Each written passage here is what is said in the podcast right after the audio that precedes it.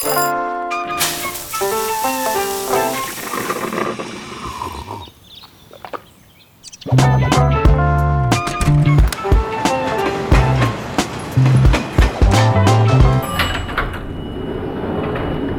työpäivää.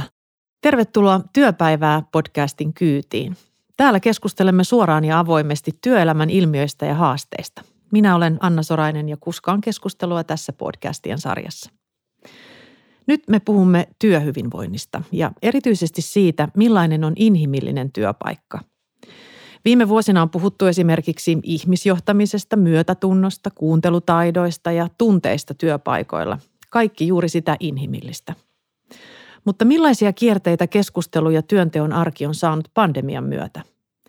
No inhimillisyyttä on ainakin näkynyt silloin, kun olemme saaneet ihailla toistemme keittiöitä ja puolisoita, lapsia, lemmikkejä tiimispalaverien taustalla. Mitä tästä ajasta jää elämään inhimillisen työpaikan arkeen? Entä ovatko työhyvinvoinnin panostukset kasvaneet edeltävien kahden vuoden aikana? Muun muassa näistä keskustelemme pian studiossa asiantuntijoiden kanssa.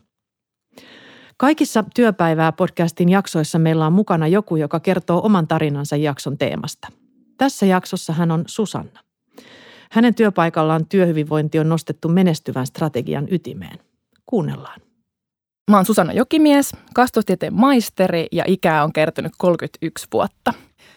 Tällä hetkellä mä toimin henkilöstöjohtajana Y4 Works-nimisessä yrityksessä. Y4 Works on uuden sukupolven ratkaisutalo. Me halutaan ratkoa yhteiskunnallisia viheliäitä ongelmia. Ja tällä hetkellä me autetaan työttömiä työnhakijoita löytää uralleen suuntaa ja yrityksiä kasvaa ja synnyttää uusia työpaikkoja Suomeen. Ja tätä kaikkea me tehdään yhteistyössä julkisen sektorin toimijoiden kanssa. Ähm, alusta asti me ollaan haluttu olla luomassa kulttuuria, jossa työntekijät voi hyvin ja onnistuu tehtävässään ja myös kasvaa siinä matkan varrella.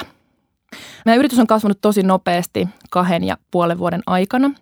Tällä hetkellä meillä on yli 90 työntekijää ja toimistot seitsemällä eri paikkakunnalla. Vaikka kasvu on ollut nopeata, niin siitä ei ole tehty meidän henkilökunnan selkänahasta ja yöunista, vaan kestävästi. Mitä mä tarkoitan sillä kestävyydellä on sitä, että pidetään kiinni, että työmäärät on sopivia – työn tavoitteet on työntekijöitä innostavia ja he saa riittävästi vapautta ja joustoa siihen, että miten niitä töitä tehdään. Työhyvinvoinnista ähm, mä mietin paljon sitä ja mun mielestä työhyvinvointi on tosi moniulotteinen asia. Sä voit hoitaa sen fyysisen puolen ergonomian ja, ja laajan työterveyshuollon vaan ostamalla palveluita, mutta oikeastaan tärkeämpää on se, että miten – psyykkinen ja sosiaalinen puoli siitä työhyvinvoinnista on, on huomioitu työpaikalla. Meillä Unileverksillä on pyritty siihen, että, että jokainen saa itseään vähän haastaviakin työtehtäviä ja, ja toisaalta innostavia ja merkityksellisiä, mutta ennen kaikkea tekee sitä sellaisessa ympäristössä, missä kokee, että suhun luotetaan, suhun uskotaan ja tarvittaessa sit saa myös apua. Meidän yrityksen strategia on vasta muodostumassa, mutta meidän arvot me ollaan rakennettu yhdessä meidän työntekijöiden kanssa. Me järjestettiin pari workshoppia, missä meidän työntekijät pohti sitä, että minkälaisessa työkulttuurissa, toimintakulttuurissa he haluavat työskennellä ja mistä he haluavat pitää kiinni.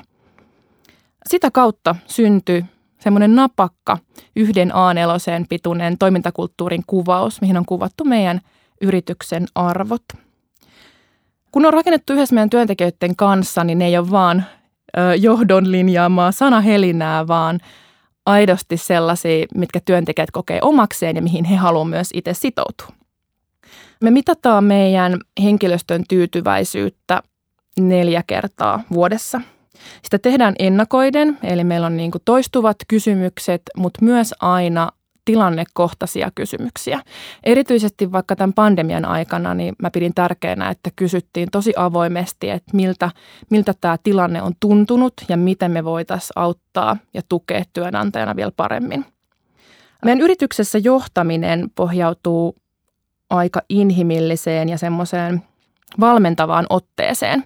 Eli jokaisella johtajalla on alle kymmenen johdettavaa ja tausta on siinä, että – kannustetaan esihenkilöä tutustuu omiin johdettaviinsa.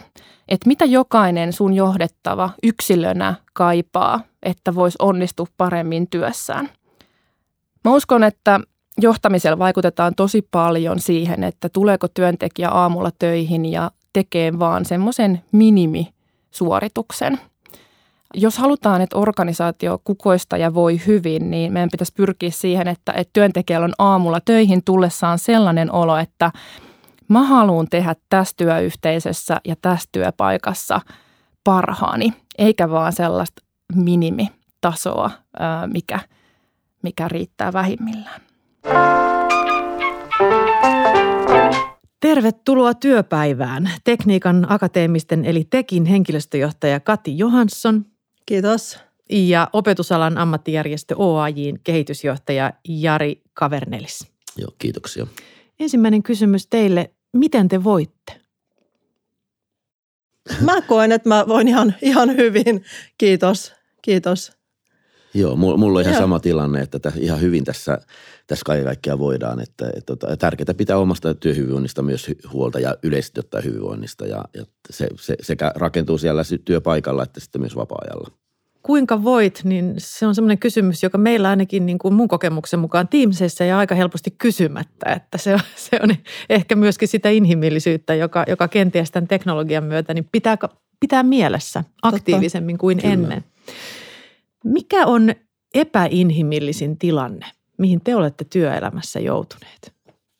Mitä tulee mieleen? Jari mä oon varmaan ollut aika sille tietyllä tavalla onnekas ehkä tässä viime vuosien aikana, että en, en, mä, en mä löydä semmoista yksittäistä epäinhimillistä tilannetta, mutta kyllä mä koen ihan rehellisesti sellaiset tilanteet aina epäinhimillisiksi, kun sä joudut puuttumaan erilaisiin asioita, asioihin niin kuin henkilöstön kanssa, ikäviin asioihin, mutta totta kai nekin ratkaistaan sitten inhimillisesti ja pyritään olemaan, mutta ne on aina semmoisia tietynlaisia, mitä, mitä kipeämpiä asioita ne on, niin sen tragedi, tragedisempia ne kaiken kaikkiaan on, että mm. et oikeastaan se, se, se, se ne asiat on mulle niin kuin epä, aina epäinhimillisiä. Sä olet onnekas ja ilmeisen taitava myöskin sit ratkaisemaan niitä asioita. On tämmöinen ominaisuus.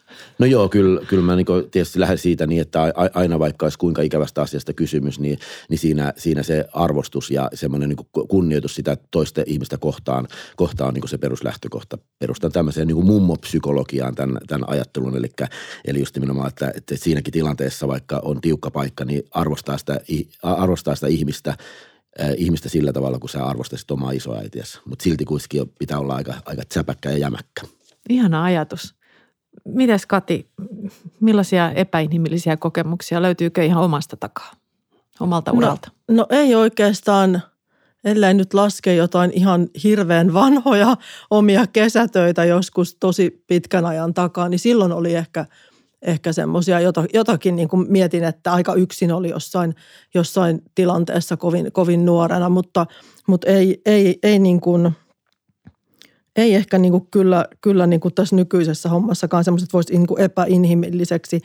Rankkoja toki, ra, raskaita tilanteita varmasti ja semmoisia, semmoisia, mikä on vaatinut, vaatinut sit siinä niin kuin sen tilanteen auttamisessa, niin on vaatinut paljon – miettimistä ja harkintaa ja, ja jotain psykologiaakin, mutta, mutta tota, ei ehkä semmoista, mitä epäinhimilliseksi voisi vois niin sanoa.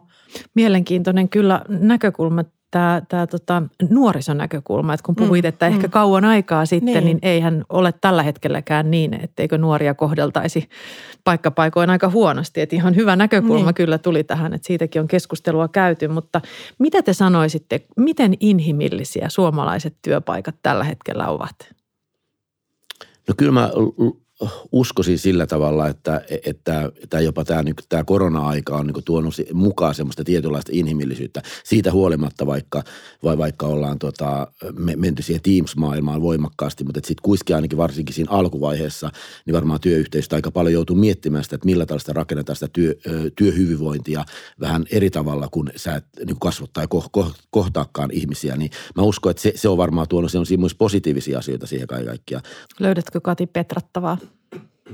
Joo, joo var, varmasti löytyy. Tämä on varmaan tosissaan niin myös organisaatiokohtaista, mutta, mutta siitä se jääkin, että kyllähän niin tietoa ja ymmärrystä on koko ajan ja työhyvinvoinnista puhutaan koko ajan enemmän ja esimerkiksi niin asiantuntijatyön kuormituksesta ja, ja, ja tota, siitä, että mi, mitä, mitä niin kuin hyvän johtamisen pitäisi olla ja hyvän työpaikan, minkälaista siellä pitäisi olla. Mutta se, että miten se sitten niin kuin muuttuu todeksi ja miten, miten sitten vaikka jotain olisi päätetty, niin kun se kiire iskee tai se kriisi iskee, niin, niin pysyykö ne mielessä siellä, siellä työpaikalla, niin se on sitten, sitten vähän ehkä voi olla tapauskohtaistakin. Niin. Toi on, varma, toi on niin hyvä pointti just nimenomaan se, että varmaan suomalaisessa yhteiskunnassa ja työelämässä on niin aika hyvin niin prosessit periaatteessa kuvattu ja mm. kunnossa mm. silleen, niin, mutta sitten se käytännön toteutus silleen ja sitten se sit kun on kiire ja, ja, ja, ja nopeasti pitää reagoida asioihin, niin sitten se välillä unohtuu ne tietyt, tietyt asiat siinä niin ja sitä kautta sitten tulee erilaisia ei niin kivojakaan asioita. Joo, siis kriisin hetkellähän mitataan sitä johtajuutta ja mitä suurimmassa määrin myöskin sitä, sitä inhimillisyyttä tai epäinhimillisyyttä. Ja koronahan on nyt meidät kaikki, kaikki ikään kuin haastanut tässä inhimillisyydessä. Jari, jos mietitään kouluyhteisöjä ja opettajia, joita, joita tässä edustat, niin siellä on eletty aikamoisessa epävarmuudessa ja ihan suoranaisessa kriisissä. Mitä pandemia on tehnyt hyvinvoinnille kouluyhteisöissä ja opettajien keskuudessa?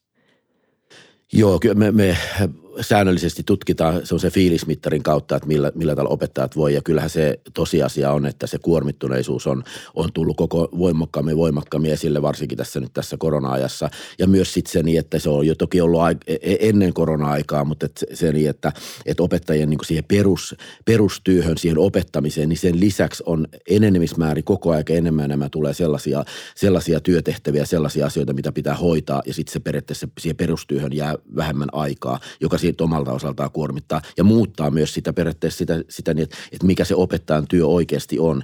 Ja, ja lähtökohtaisesti tietysti opettajat, jotka on halunnut opettajaksi, niin haluaa nimenomaan opettaa. Ja sitten, sitten kaikki sellaiset hallinnolliset työt ja kaikki sellaiset, mitkä on sen luokkahuoneen ulkopuolisia asioita, niin sitten sit kun niitä tulee tarpeeksi paljon, niin totta kai se on sellainen, että se muuttaa sitä, sitä ikään kuin sitä työkuvaa ja se ei ole välttämättä niin kuin hyvä asia, ei myöskään sille työhyvinvoinnille, jos, jos, jos, jos nimenomaan kokee sen, niin että sitä on liikaa. Tekin jäseniä, Kati, ovat muun muassa diplomi-insinöörit ja arkkitehdit ja matemaattis-luonnontieteellisen tutkinnon suorittaneet. Miten hyvin he voivat työssään tällä hetkellä? Millainen tuntuma teillä on tästä korona-ajan vaikutuksesta? Tota meidän tutkimus, tutkimusporukkahan tätä, tätä vähän väliä selvittää ja siellä on nyt just lähdössä, lähdössä tietääkseni kyselyä tästä liikkeelle, mutta, mutta tota se mikä – jos miettii tavallaan, että mikä niin kuin meidän jäsenkunnassa eniten vaikuttaa siihen, että voidaanko töissä hyvin, niin, niin siinä on niin kuin muutama aika sinänsä simppeli, simppeli asia. Eli, eli tota, pitää olla selkeät päämäärät ja tavoitteet, aika lailla selkeä työnjako, sopiva työkuorma ja hyvä vuorovaikutus. Et sinänsä ei ole, ei ole niin kuin tähtitiedettä ne, mitkä, mitkä siellä niin kuin sitä hyvinvointia lisää ja inhimillisyyttä siellä – siellä ö, työssä ja, ja työn tekemisessä ja, ja niin kuin jaksamista. Ö, mä itse niin kuin olettaisin, että, että oli pandemia tai ei, niin ne samat perusasiat siellä kuitenkin on, on niin kuin kaikilla työpaikoilla kuitenkin. Että se on vaan nyt se välineistö ja kanava vähän, vähän erilainen ja, ja sitten se, että kohtaamiset on, on tota, loistaa poissaolollaan. Mm. Jos mietitään nyt tätä, tätä tota kulunutta noin kahta vuotta, niin työhyvinvoinnista on puhuttu todella paljon. Kuinka paljon teidän edustamilla toimialoilla se on ollut puhetta ja kuinka paljon sieltä löytyy tekoja? Mitä tiedetään siitä, että mi- miten paljon panostetaan työhyvinvointiin tällä hetkellä teidän, teidän edustamillanne aloilla? Va- varmasti on niin nimenomaan sitä, siitä paljon enemmän puhuttu kuin aikaisempaa ja, just nimenomaan siinä ja yleisesti ottaen organisaatioissa, kun, kun siirryttiin Teams-maailmaan, niin lähdettiin miettimään todella sitä niin, että millä tällaista vuorovaikutusta voidaan tehdä. Ja kyllä siellä on paljon myös sellaisia hyviä kokemuksia siinä mielessä, että et, et, et se vuorovaikutus on jopa lisääntynyt ja jopa e, e, esihenkilöitä ja johtajia saa paremmin kiinni, kun sitä ollaan niin oikeasti mietitty, että millä tällä se, millä tällä se tehdään se homma, että et, tota, et, et silloin siinä niin kuin, menneessä, ma- menneessä maailmassa meillä kaikilla, me vi- kaikilla oli kau- kauhean kiire ja tällä tavalla, niin sitä ei ole välttämättä mietitty. Nyt oli, oli pakko pysähtyä miettimään, millä tavalla hoidetaan vuorovaikutus. Ja mä uskon, että se kantaa kyllä sitten, kun päästään jo, jo, jollakin tavalla norma- normaali elämään tässä näin niin kuin käsiksi myös. Sitten oikeastaan niistä teoista, niin, niin, niin me tehtiin tuossa, me, meillä on nyt vuoden vanha uusi, uusi OAI-strategia ja, ja siellä on, meillä on viisi eri tämmöistä kehittämislupaa tai kehittymislupausta ja, ja kun me tehtiin sitä vahvasti meidän jäsenten kanssa, niin siellä, siellä tuli selkeästi ihan, kysyttiin me missä tilanteessa tahansa, millä tavalla tahansa, niin aina tuli, joka kerta tuli se esille, että, että mihin meidän pitää panostaa, niin pitää niin kuin edistää sitä työhyvinvointia. se, se nousi ykköseksi, se jouti, nousi jopa palkkojen ja palkkatason ja kaikkea tällaisten yläpuolelle. Ja silloin meidän uudessa strategiassa on, on nimenomaan se, että edistämme työhyvinvointia. Ja se, mikä se konkreettinen teko, että se nyt ei riitä vielä se, että siellä on, se on niin, siellä strategia. ei riitä. Niin, mutta, mutta sitten me, sit me perustettiin myös tuossa vuosi sitten OAIn työhyvinvointirahasto ja, ja me jaetaan siellä vuosittain miljoona euroa rahaa meidän jäsenille. Ja nyt meillä oli esimerkiksi tässä viime kuussa eli elo, elokuussa jaettiin ensimmäistä miljoona euroa työhyvinvoinnille ja, ja, ja se, se, jatkuu tässä näin. se on ihan semmoinen konkreettinen teko, joka lähtee meidän strategiasta ja siitä, siitä, siitä tarpeesta, mitä oikeasti sieltä jäsenkunnasta tulee.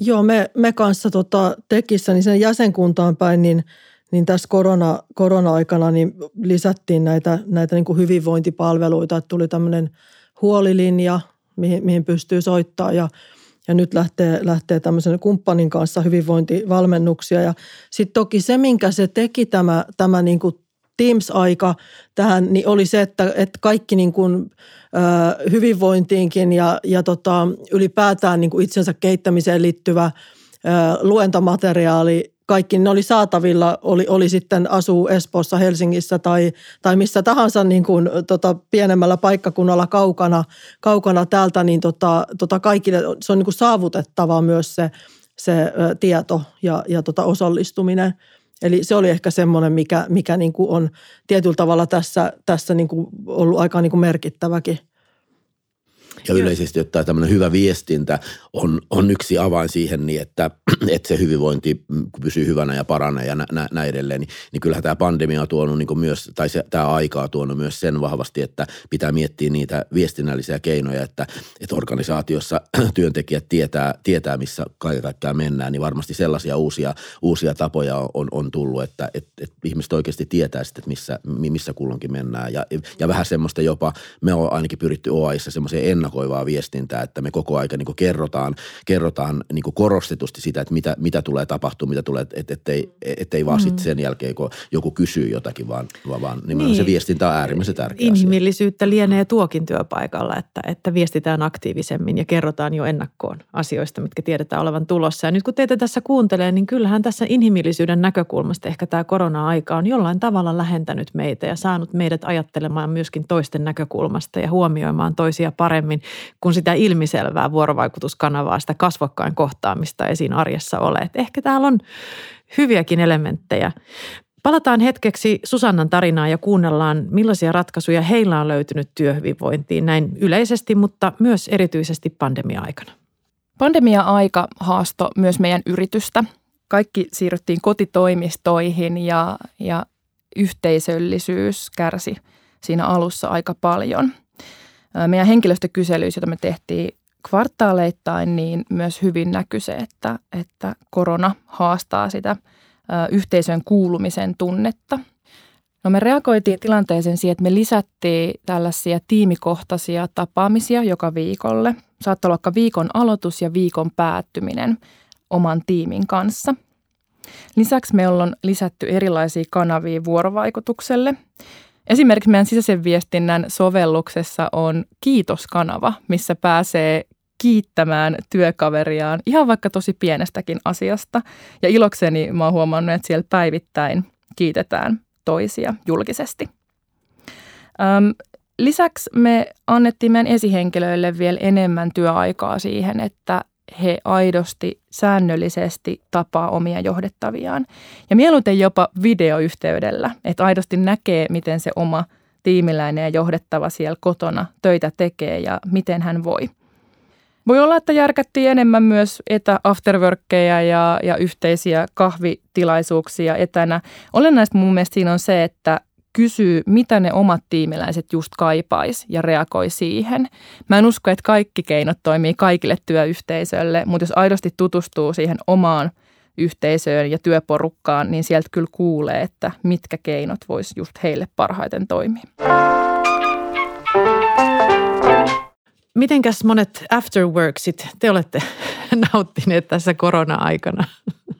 No mun on pakko ainakin sanoa sen, että mä en ole mikään tämmöinen after, uh, afterworks-ihminen. Toki on, on muutamia, mu, muutamia, mutta, mutta et kyllä me sitten ollaan niin tietysti organisaatiosta on ne afterworkkeja tai mitä tahansa, niin kyllä me ollaan jouduttu, tai on mietitty sitä niin, että kun meidän kaikki tämmöiset tärkeät uh, pikkujoulut, uh, kesäpäivät ja kaikki tällaista on niin kuin ikään kuin jäänyt ja jouduttu peruttamaan, niin sitten me ollaan sen Teamsin kautta tietysti tehty, tehty eri, erilaisia asioita ja, ja niin kuin työ, työ ja ulkopuolella ja ti, tiimit on sitten taas it, kokoon, kokoontunut, mutta paljon se oli siinä yhdessä vaiheessa, kun oli ne rajoitukset tosi kovasti päällä, niin ne oli tietysti Teamsin välityksellä, mutta kyllä, kyllä siellä meidän organisaatiossa tiimit on kyllä afterworkkeja jo käyttänyt, mutta mä oon ehkä huono, huono siinä. Mites Kati? Joo, tota, no mä oon kanssa ollut, ollut niissä, niissä vähän itse, itse ehkä heikko, heikko osallistua, mutta tiedän kanssa, että meillä on tiimit pitänyt hyvin kekseliäitä etä, etäjuttuja ja sitten jossakin vaiheessa, kun oli, oli mahdollista jollain etä, tai tämmöisellä sopivalla välimatkalla, niin, niin taisi olla jotain ainakin, en tiedä toteutuko ne lopulta, ainakin jotain suunnitelmia oli, että jossakin, että käyvät tota piknikillä niin, että pitävät tarpeeksi välimatkaa ja, ja, ja tämmöisiä. Ja me, meillä on sitten taas semmoinen, mikä me otettiin käyttöön, niin me kutsutaan sitä torikahveiksi joka maanantai aamu on tämmöinen koko, koko henkilöstön ö, yhteinen, yhteinen tota, aamu, aamukahvitilaisuus etänä siis ollut, ollut ja tota, tota noin, niin se, on, se on sillä tavalla kiva ja siitä on hyvä palaute ja on tullut etukäteen niin kuin vähän huolta, että eihän tämä sitten lopu, kun, kun joskus pandemia on, on selätetty, että kai tämä jatkuu tavalla tai toisella. Niin, niin tota se, se on ollut aika semmoinen niin kuin kiva, kiva, ei afterworks, vaan jotain, jotain muuta.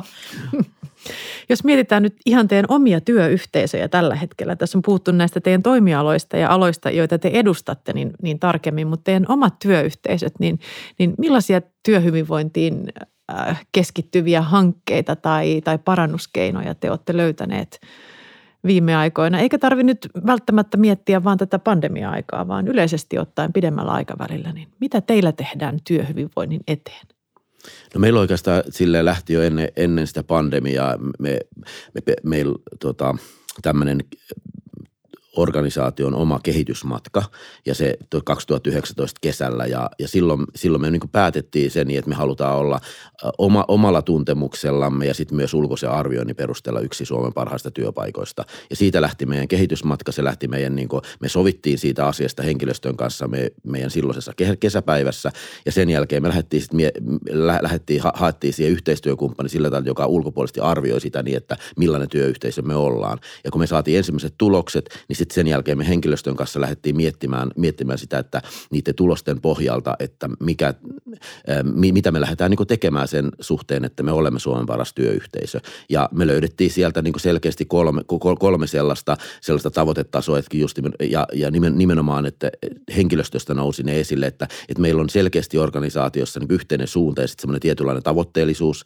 että, että me tiedetään koko ajan, että mitä me tehdään. Ja sitten toisena tämmöinen luottamuksen rakentaminen. Me myös tehtiin tämmöistä kulttuurikulmakivet, että, että millä tavalla me sitä luottamusta parannetaan, mikä, mikä se meidän työskentelytapa on, mitä se meidän johtamistapa on ja näin edelleen. Ja sitten näihin, nä, näihin tavoitteisiin me laadittiin 12 ö, toimenpiteen ohjelma.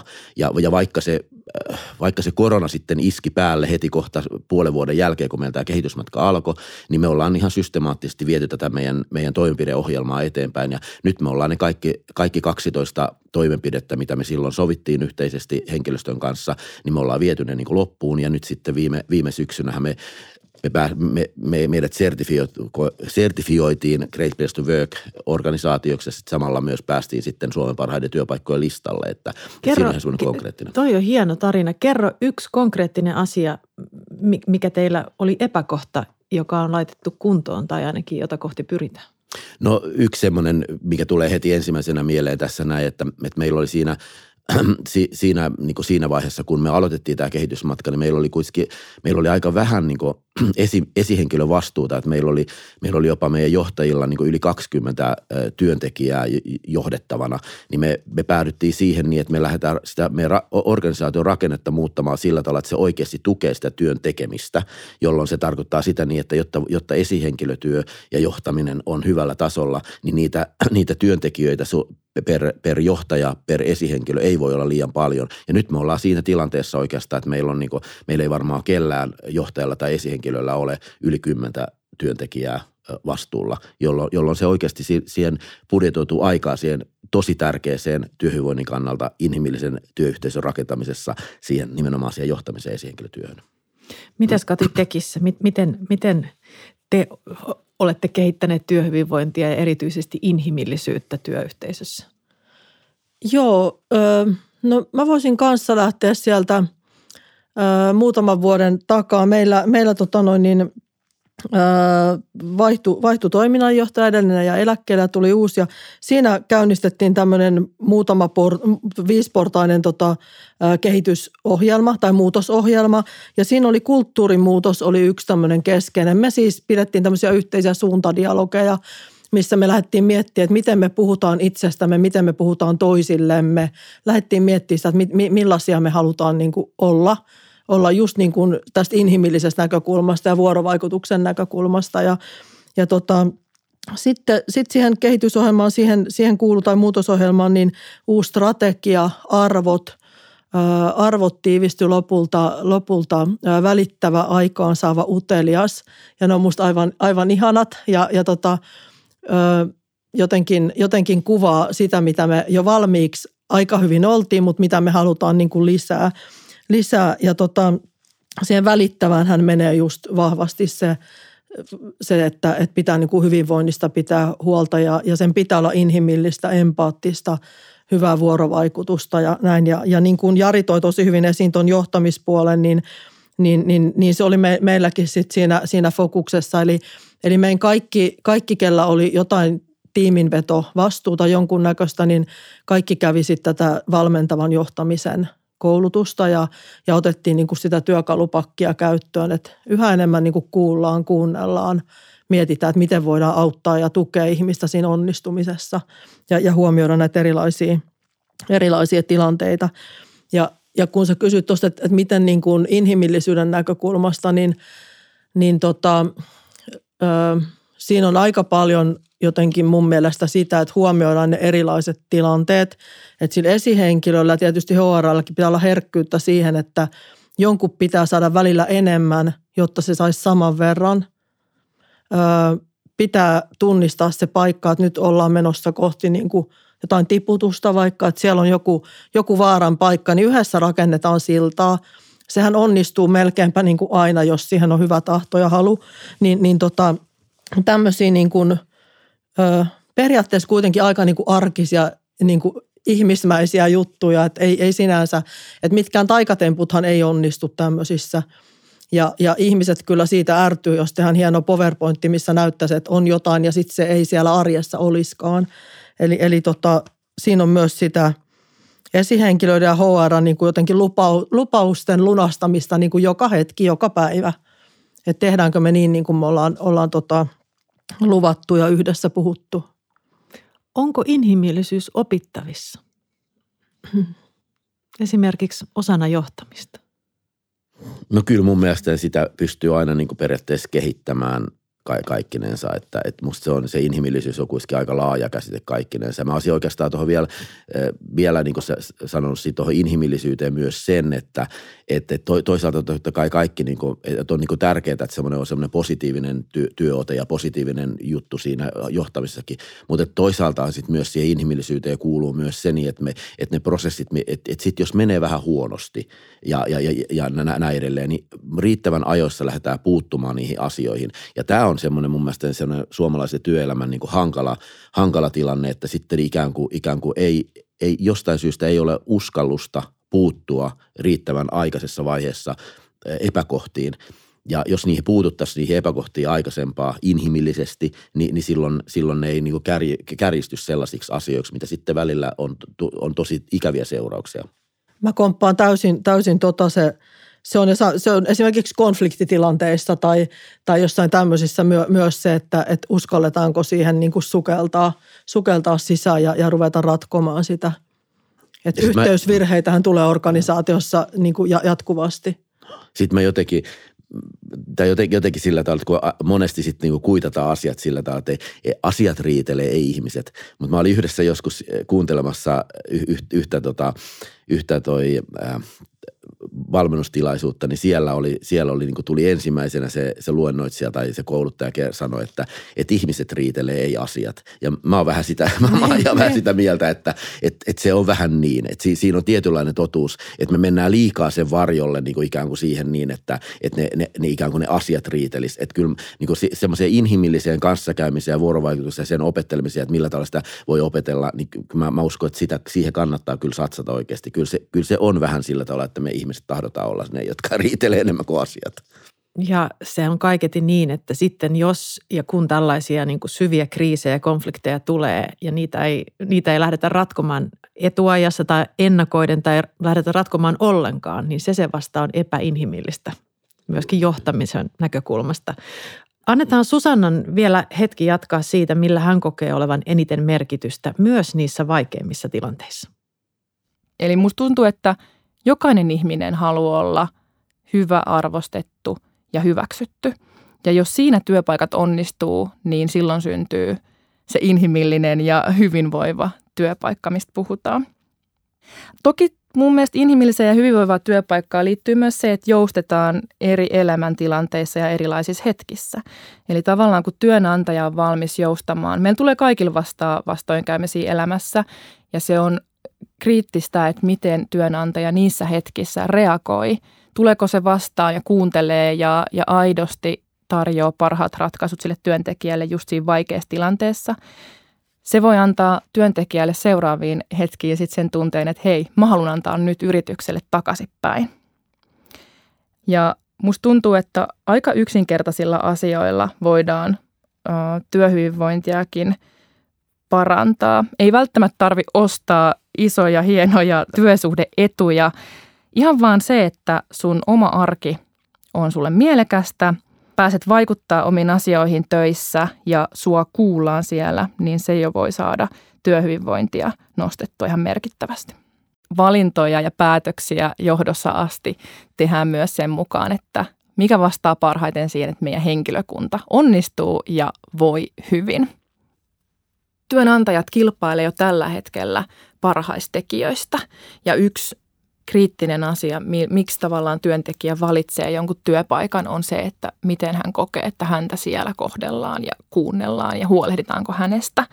Ja mä uskon, että työhyvinvointiin panostaminen on myös panostamista sen yrityksen kasvamiseen ja menestymiseen, koska silloin sinne myös hakeutuu ne henkilöt, jotka, no, parhaat osaajat kentältä. Susannan työpaikalla on selvästi löydetty paljon hyviä ratkaisuja siihen, miten, miten työpaikka on inhimillisempi ja, ja miten työhyvinvoinnista pidetään huolta. Jos teidän nyt pitäisi, niin kuin teidän pitääkin, koska sitä teiltä tässä kysyn, niin luetella ja kiteyttää niitä asioita, että millä kannattaa lähteä liikkeelle, jos ja kun tuntuu siltä, että meidän työpaikka ei ole riittävän inhimillinen. Millaisiin asioihin erityisesti kannattaa kiinnittää huomiota?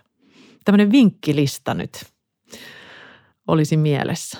No mä voin vaikka aloittaa tässä. Ensinnäkin se, se en, ennen kuin mä rupean näitä vinkki, vinkkejä täältä lata, latelemaan, niin mä sanoisin sen niin, että, että se, että, että miten se työhyvinvointi ja, ja se inhimillisyys niin kuin ikään kuin ymmärretään, niin, niin se, se just, että, että se, se oikeasti se työhyvinvointi tapahtuu siellä työssä, työssä ja se tulee siitä työstä ja sitten yhteistyössä, että se, sitä ei kannata niin kuin sitä työhyvinvointia niin kuin ulkoistaa sillä tavalla, että, että ne asiat olisi jotenkin niin kuin sillä tavalla, että, että ratkaistaan, että meillä on kivaa, jos jossakin sitten niin afterworkeissa tai, tai, tai työ- ja ulkopuolella. Totta kai sekin on äärimmäisen tärkeä asia, mutta se niin, että se nimenomaan ne rakenteet ja ne työnteon edellytykset ovat siellä kunnossa ja niitä lähdetään rakentamaan. Ja se oli meidän yksi semmoinen ihan kulmakivi siinä meidän kehitysmatkan alussa, että me ruvettiin, ruvettiin miettimään niitä meidän rakenteita ja tavoitteita kaik, kaikkinensa. Ja sitten kyllä mä edelleen nostanut, on nostanut monta kertaa, niin nostan sen edelleen sen, sen vinkkilistan kärkeeseen niin, että, että siihen esihenkilötyöhön ja johtamiseen panostetaan ja sille pitää,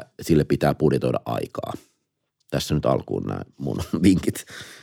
Tota, ähm, joo, mä voisin jatkaa. Ensinnäkin se, että useimmat niin kuin asiat on ilmaisia.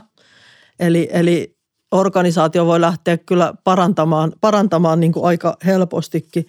Äh, hyvät kohtaamiset, se, että kohdataan aidosti oikeasti, kuullaan, keskustellaan. Ja kuunnellaan. Kuunnellaan, kyllä. Öö, ja sitten ihan yhdessä voidaan vaikka niin kuin lähteä miettimään, että mitkä asiat meillä voisi edistää vaikka niin kuin joko sitä inhimillisyyttä tai te, työn terveellisyyttä tai, tai mitä tahansa semmoista, mikä on niin kuin hyvää.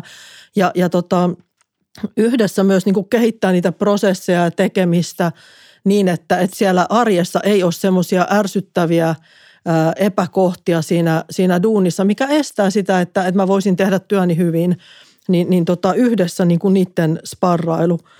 Sitten myös niin kuin yhdessä sen, sen tota miettiminen, että mikä tässä on merkityksellistä kellekin. Että meillä ainakin ö, työn merkityksellisyys on se meidän balsami – balsami siellä meidän, meidän duunissa. Et toki järjestöissä on varmaan se, sellainen usein, että sinne tullaan tiettyyn järjestöön sen takia, että se koetaan, niin kuin, koetaan tota itselle, itselle tärkeäksi, mitä se järjestö edistää. Sitten tietysti yhdenvertainen kohtelu kaikessa, eli, eli tota, se on sellainen, mitä, mitä mä ajattelisin, että aika niin kuin nöyrin mielin kannattaa pohtia, että ymmärtääkö siitä edes tarpeeksi.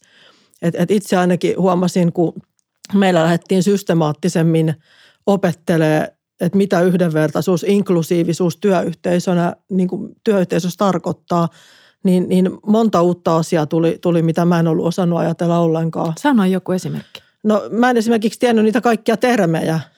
En, en mä ymmärtänyt, että missä kaikessa – voi, voi tota, semmoinen niin mukaan ottaminen, niin mi, millaisissa tilanteissa ö, se voi niin kuin tuntua, että siinä, siinä ei toimitakaan niin kuin ehkä, ehkä oikein tai, tai hyvin. ulkopuolelle. Niin, niin mm. jollakin tavalla. Mm. Tai se, että et tota, mennäänkin liian, liian nopeasti ikään kuin, että, että annetaan vähän aikaa siihen tutustumiseenkin ja, ja näin ne ihmiset kertoo itsestään sen, minkä, minkä ne kokee hyväksi ja, ja näin. Mutta siinä, siinä oli paljon tota, asioita, mitä, mistä tuli niin kuin paljon uutta. Et me tehtiin siinäkin semmoinen tietoinen oma, oma tota, tai, ja edelleen ollaan sen, sillä polulla ja matkalla, opetellaan sitä, että mitä kaikkea meidän pitäisi huomioida, koska me halutaan koko suomalaisessa työelämässä sitä edistää myös niin kuin yhdenvertaista hy, hyvää, hyvää kohtelua.